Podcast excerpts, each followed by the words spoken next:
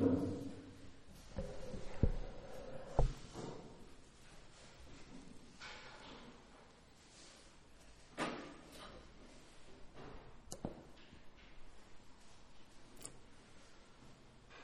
dniu pięćdziesiątnicy, na widok napełnionych Duchem Świętym apostołów, głoszących Ewangelię w obcych, nieznanych im językach, niektórzy świadkowie tego wydarzenia mówili: Upili się młodym winem.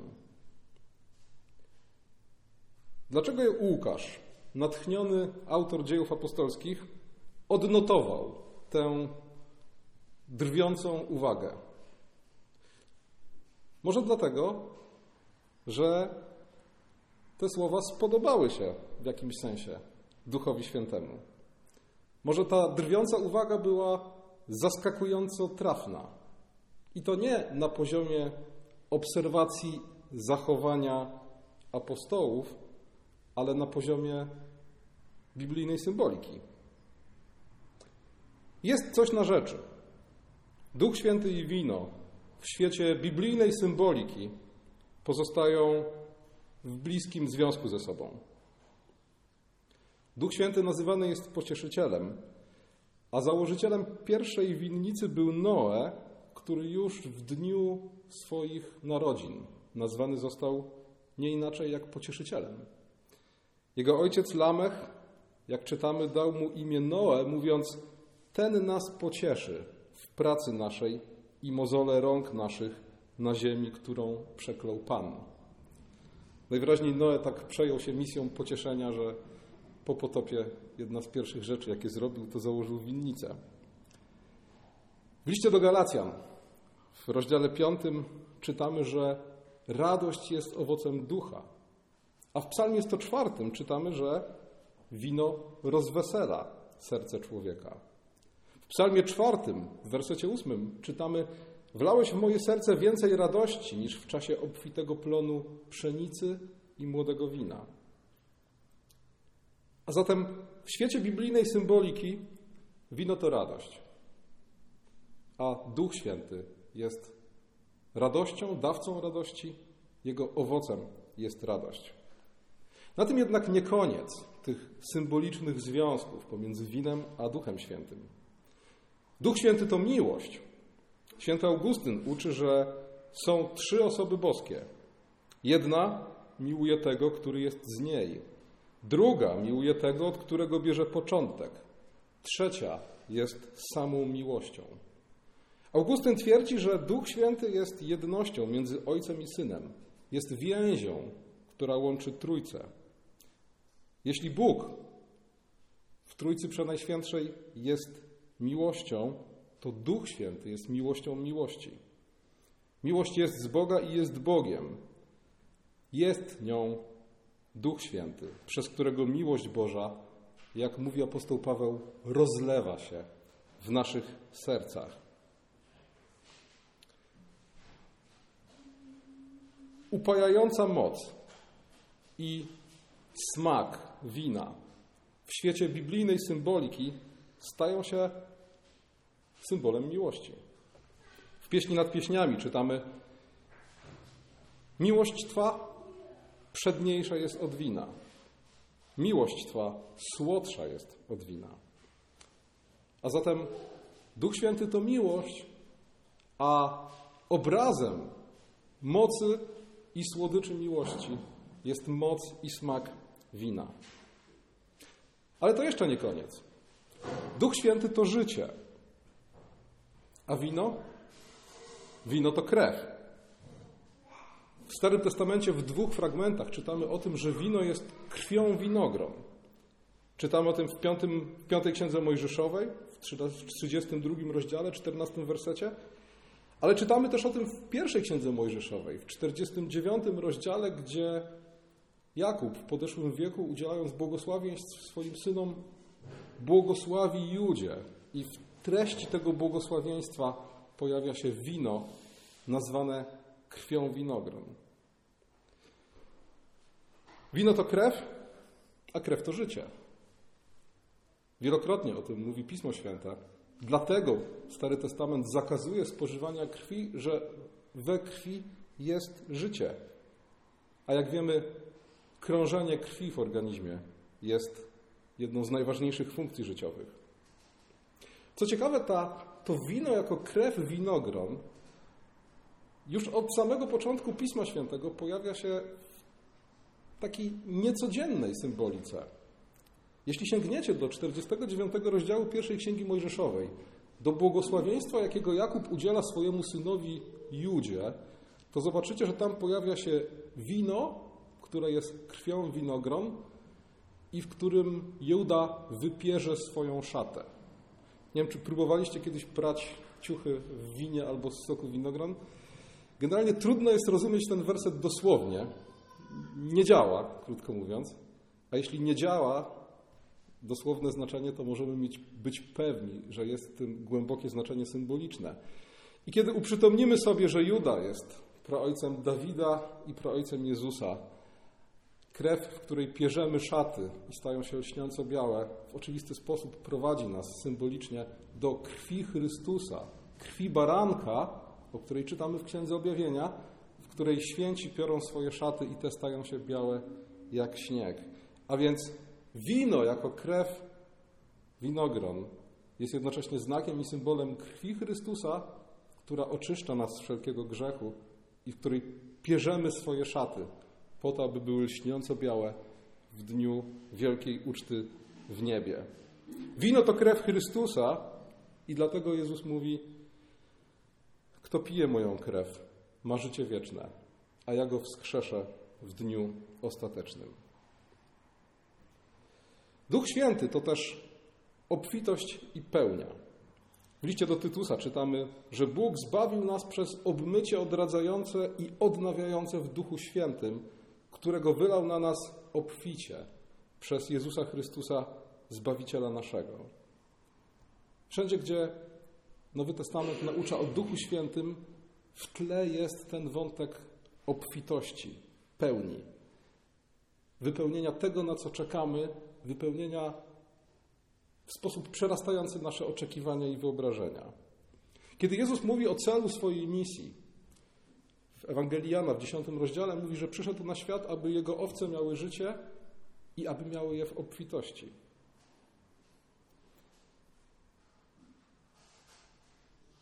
Kiedy czytamy jakiekolwiek zapowiedzi prorockie dotyczące uczty mesjańskiej na końcu czasów, czy wylania Ducha Świętego w dniach ostatnich, tam też widzimy, że ten wątek obfitości, przelewania się pojawia się. Uczta mesjańska to obfitość mięsa i wina. W psalmach pojawia się wielokrotnie motyw przelewania się. Nawet w psalmie 23 jest kielich, który się przelewa. Bo ten przelewający się kielich wina jest symbolem obfitości, spełnienia, pełni czasów. A to przynosi ze sobą Duch Święty. Dlatego też czytamy w księdze Amosa, że kiedy Bóg uwolni swój lud z niewoli, wtedy odbudują zburzone miasta, będą w nich mieszkać, ale oprócz tego też zasadzą winnice i będą pić z nich wino. Szczególnym fragmentem w Nowym Testamencie, który do tej symboliki wina się odnosi, jest oczywiście drugi rozdział Ewangelii Jana, a więc fragment, kiedy Jezus czyni swój pierwszy publiczny cud, przemieniając wodę w wino. Ten fragment nazywany jest trzecim objawieniem pańskim. Pierwsze objawienie następuje w Betlejem, gdzie przybywają mędrcy ze wschodu i w ten sposób Chrystus objawia się światu. Drugi podczas jego chrztu w Jordanie, gdzie odzywa się głos z nieba: Ten jest syn mój umiłowany, a na Jezusa wstępuje Duch Święty. Jak czytamy, w ten sposób Chrystus objawia się Izraelowi. I wreszcie trzecie objawienie, kiedy Jezus przemienia wodę w wino, a ewangelista komentuje to wydarzenie słowami, że objawił w ten sposób swoją moc i uwierzyli w niego jego uczniowie. A więc objawia się światu, objawia się Izraelowi, objawia się uczniom. Tutaj widzimy, że Jezus przemienia wodę, a więc to, co dobre, to, co daje życie, w wino, a więc to, co jest jeszcze lepsze i co przynosi radość. Symboliki w tym fragmencie jest bardzo dużo. Zwróćcie uwagę na to, że woda, którą przemienia Jezus, znajduje się w stągwiach używanych do oczyszczeń. A więc na początku tej historii mamy potrzebę oczyszczenia. Wychodzimy tutaj od potrzeby oczyszczenia z grzechów, a dochodzimy do pełni radości w Duchu Świętym, której symbolem jest wino. Wino zastępuje wodę, a więc historia zbawienia posuwa się do przodu. Już nie potrzeba oczyszczenia, ale pełnia radości jest w centrum zwiastowania. Dalej, jak wiemy, tego wina było 520 litrów około. I co więcej, pojawiło się ono w momencie, nie na początku wesela, a w momencie, gdzie, jak się wydaje, już nie byli w stanie goście weselni odróżnić dobrego wina od gorszego. A więc znowu mamy ten motyw obfitości i w pewnym sensie nadmiaru. Bóg. Bóg udziela swojego ducha hojnie, w pewnym sensie rozrzutnie.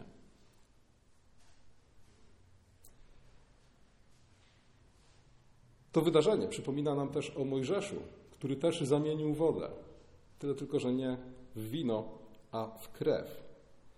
I tutaj krew nie jest symbolem życia, a śmierci, bo symbolem życia jest krew, która krąży w żyłach.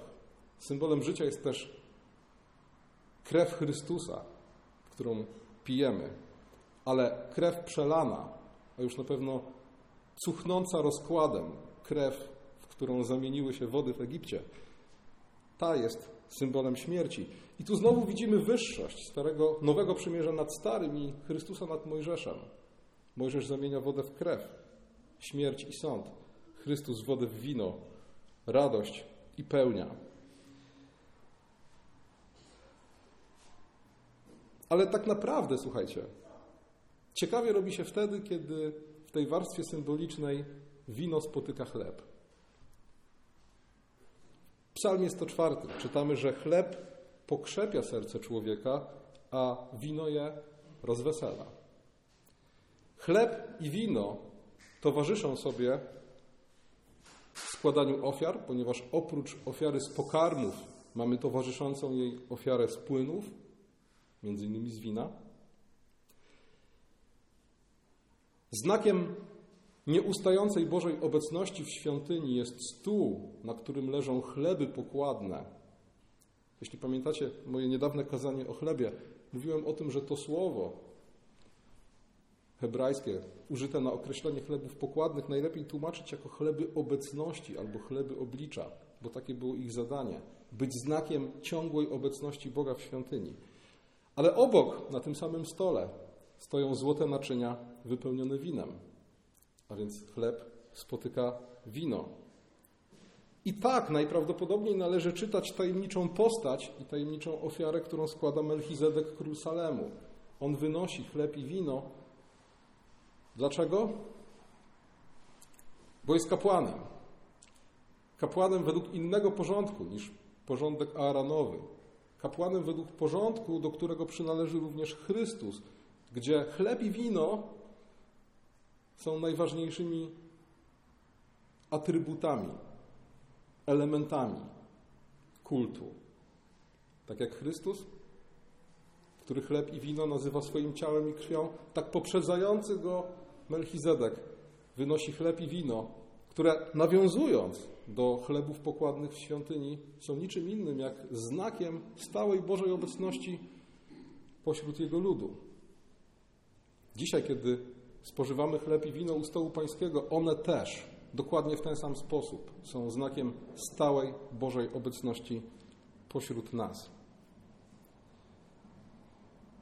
I jeśli chleb z nieba, Jezus Chrystus, Jego ciało, jest czymś, co ma smakować przyszłością, smakować niebem tu na ziemi, to czym jest wino? Podczas wieczerzy pańskiej, jest czymś, co ten smak nieba, który możemy odczuwać spożywając chleb, ten smak uzupełnia, a w pewnym sensie dopełnia. Wino dopełnia symboliki wieczerzy pańskiej. I robi to wino. Nie robi tego sok. Ze względu na to, że elementem biblijnej symboliki wina jest jego działanie, jest jego moc.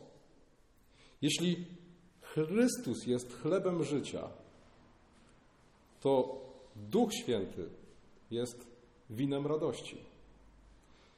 Jeśli u stołu Pańskiego spożywamy chleb, który ma wzmocnić nasze serca, to dopełnieniem tej symboliki jest wino, które nasze serca rozwesela.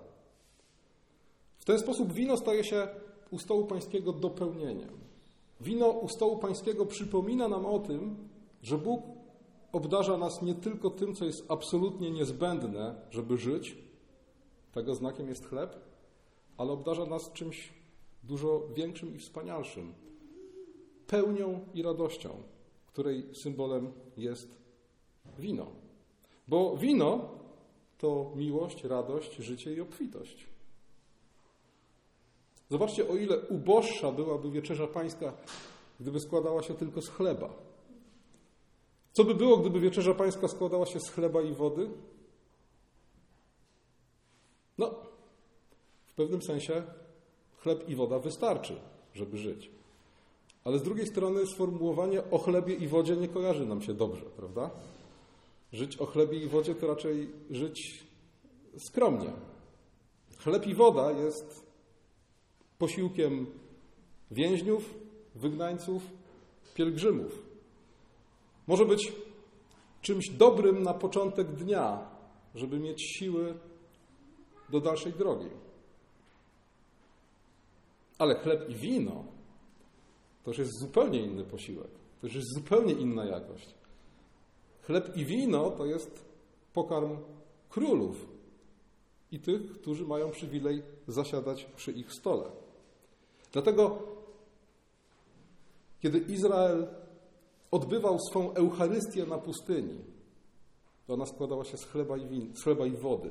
To była manna z nieba i woda ze skały. Byli wędrowcami, byli pielgrzymami, droga przed nimi. Ale Eucharystia Nowego Przymierza składa się z chleba i wina. Bo chleb i woda to jest dobry początek dnia, ale dobrym zakończeniem dnia jest chleb i wino. Zwłaszcza, że chleb, który spożywamy, znowu, zobaczcie, jak wielobarwny i wieloznaczny jest świat biblijnej symboliki. Chleb, który spożywamy podczas wieczerzy pańskiej, jednocześnie jest mięsem, prawda? Jest ciałem Chrystusa i mięsem paschalnego baranka. I kiedy czytamy o mesjańskiej uczcie w niebie na końcu czasu, to pojawiają się tam dwa podstawowe wątki. To jest dobre stare wino i tłuste mięso. Dlatego Eucharystia Nowego Przymierza, Eucharystia, która jest znakiem tego, co już się dokonało, tego, że nie jesteśmy w takim przynajmniej znaczeniu jak Izraelici na pustyni. Chrystus umarł, zwyciężył grzech i śmierć i posłał swojego ducha, i w jakimś sensie już uczestniczymy w pełni, czasach ostatecznych, w dopełnieniu Bożego dzieła na świecie. Dlatego nasza Eucharystia składa się nie z wody i chleba, a z chleba i wina. To jest wino, które pije z nami razem Chrystus, który zasiada w Królestwie Ojca. To jest wino, które jest elementem Jego odpoczynku po tym dziele, jakiego dokonał. Kiedy umarł, zmartwychwstał, wstąpił do nieba i zasiadł po prawicy Ojca. I jak czytamy, oczekuje teraz, aż wszyscy nieprzyjaciele zostaną położeni pod Jego stopy. My jesteśmy w nieco innej sytuacji niż Chrystus. Nie wstąpiliśmy do nieba, nie, zasiedliśmy po prawicy Ojca. Ale każdej niedzieli możemy zasmakować posiłku, który jest dla nas dzisiaj jeszcze posiłkiem nadchodzącej przyszłości. Dlaczego? Dlatego, że choć my ciągle jesteśmy w drodze, choć my ciągle nie jesteśmy w zmartwychwstałych ciałach przed obliczem Boga, to jednak w eucharystycznym zgromadzeniu możemy uczestniczyć w tym, co nadchodzi, w tym, czego oczekujemy. I dlatego słuchajcie, każdej niedzieli modlimy się tymi słowami. Błogosławiony jesteś, Panie Boże Wszechświata, bo dzięki Twojej hojności otrzymaliśmy wino, które jest owocem winnego krzewu i pracy rąk ludzkich. Tobie je przynosimy, aby stało się dla nas napojem duchowym. Modlimy się tak, bo wierzymy, że to wino, które pijemy tutaj z Chrystusem u Jego stołu, jest napojem duchowym. Jest znakiem Jego triumfu, a dla nas jest przedsmakiem tego, co będzie się działo w wieczności. Dlatego też podczas Wieczerzy Pańskiej prosimy Boga, aby przez swojego ducha poświęcił nas i te dary. I to jest, słuchajcie, kolejny aspekt, jak który wiąże Ducha Świętego z tymi sakramentalnymi znakami. Wiemy, że bez Ducha Świętego, bez Jego obecności pośród nas, ten chleb i to wino nie miałyby żadnego duchowego znaczenia, ale żadnego duchowego znaczenia nie miałoby w ogóle nasze zgromadzenia. Gdyby nie Duch Święty, to zgromadzenie byłoby zebraniem ludzi o podobnych poglądach, w niektórych kwestiach przynajmniej, którzy z jakichś powodów zdecydowali się niedzielny poranek spędzić razem. Ale to obecność Ducha Świętego, to fakt, że Bóg przez Ducha Świętego poświęca nas i te dary, sprawia, że jesteśmy ciałem Chrystusa, że Duch Święty łączy nas w to ciało Chrystusa, chleb staje się prawdziwym duchowym pokarmem, a wino prawdziwym duchowym napojem. I to jest, słuchajcie, jedna z kolejnych, jedna z najważniejszych prawd związanych z dzisiejszym dniem, z uroczystością zesłania Ducha Świętego. Kiedy zastanawiamy się, kim jest Duch Święty i jakie jest Jego dzieło, jakie jest Jego znaczenie dzisiaj pośród nas, ano takie, że wszelka Boża obecność na świecie od dnia, w którym Chrystus w ciele wstąpił do nieba i zasiadł po prawicy Ojca, jest obecnością Ducha Świętego, a przez Ducha Świętego obecnością trójjedynego Boga. Kiedy Chrystus odchodzi i mówi: Oto ja jestem z wami przez wszystkie dni aż do skończenia świata, ma na myśli Ducha, którego posyła, aby był z nami. A więc jeśli Bóg w Twoim sercu wzbudza wiarę i utwierdza ją, jest to dzieło Ducha Świętego. Jeśli Bóg wzbudza w Twoim sercu miłość do braci i nadzieję życia wiecznego, to jest dzieło Ducha Świętego. Jeśli dzisiejsze zgromadzenie jest czymś więcej niż zwykłym zebraniem, jeśli wino jest czymś więcej niż winem, a chleb czymś więcej niż chleb, to wszystko dzieje się tylko i wyłącznie dzięki temu, że Duch Święty jest pośród nas. Jaką mocą działa Słowo? Jaką mocą działają sakramenty? W jakim, jak to się dzieje, że poprzez te znaki i zwiastowane Słowo Bóg wzbudza i utwierdza wiarę w Twoim sercu? Mocą Ducha Świętego. Dzięki temu, co stało się w dniu pięćdziesiątnicy. Dzięki temu, że Duch Święty stąpił i pozostał obecny w swoim kościele. Duch Święty jest jak wiatr, jest jak oliwa. Przede wszystkim chyba jest jak woda. Gdybyśmy pośród tych wszystkich obrazów, które się do Ducha Świętego w Piśmie Świętym odnoszą, mieli wybrać jeden, to wydaje się, że obraz wody jest najczęściej używany i najbardziej adekwatny. Czytamy w Psalmie 42, śpiewamy w Psalmie 42, który tradycyjnie jest psalmem na dzień zesłania Ducha Świętego że Duch Święty jest jak woda, której pragnie jeleń szukający źródła w lesie. W Ewangelii Jana Jezus mówi o źródle wody żywej, która wytryska z jego wnętrza i to jest też Duch Święty. Ta symbolika wody jest o tyle ważna, że ona wskazuje na życiodajną funkcję Ducha Świętego. Na to, że tak jak nie ma życia bez wody, tak nie ma życia bez Ducha Świętego. Ale tak jak Wino dopełnia chleb. I sam bardzo bogaty symbol chleba, jako znaku Bożej obecności pośród nas, staje się jeszcze pełniejszy i bogatszy, kiedy dodamy do niego wino. Dokładnie tak samo jest z wodą. Duch Święty, jak woda, daje nam życie, ale Duch Święty, jak wino, sprawia, że to życie jest inne, lepsze, pełniejsze. Więcej w nim jest radości, miłości, życia, pełni i obfitości. Dlatego życie bez Ducha Świętego byłoby życiem bez życia, życiem bez radości, bez miłości i bez smaku. Dlatego też apostoł Paweł zachęca nas, abyśmy Duchem Świętym się napełniali. Po to właśnie, by nasze życie nie było życiem bez życia, bez radości, bez miłości i bez smaku. A jak napełniać się Duchem Świętym? Poprzez Słowo Boże, przez psalmy, hymny, pieśni pełne ducha. Dlatego też apostołowie zachęcają nas, abyśmy żyli w duchu i według ducha, a nie według ciała postępowali. Zachęcają nas też do tego, abyśmy nie zasmucali Ducha Bożego. To znaczy, abyśmy będąc napełnieni Duchem Świętym, żyli tak, jak przystoi tym, którzy są napełnieni Duchem Świętym. Po to, żeby moc i smak Ducha Świętego w nas mogły się w pełni objawiać. Co do wina.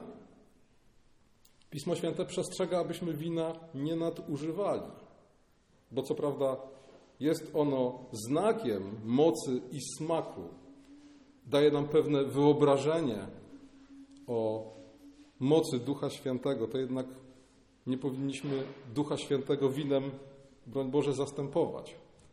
To nie wino ma nam dawać radość każdego dnia, ale Duch Święty.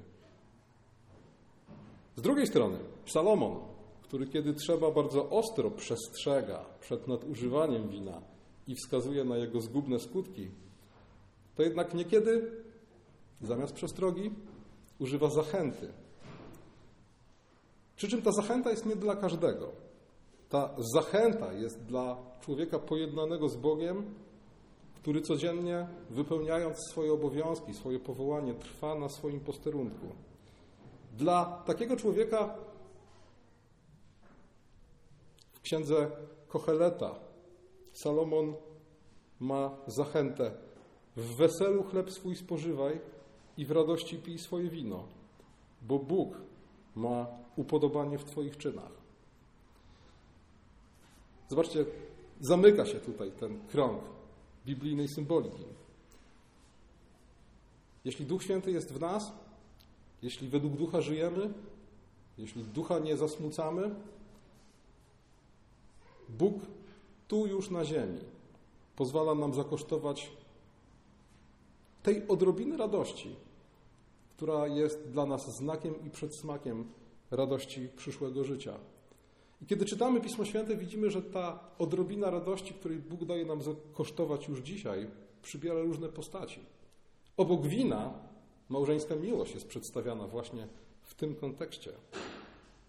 Jeśli pojednałeś się z Bogiem, jeśli masz za sobą tydzień ciężkiej pracy, Bóg zachęca Cię, abyś znalazł radość.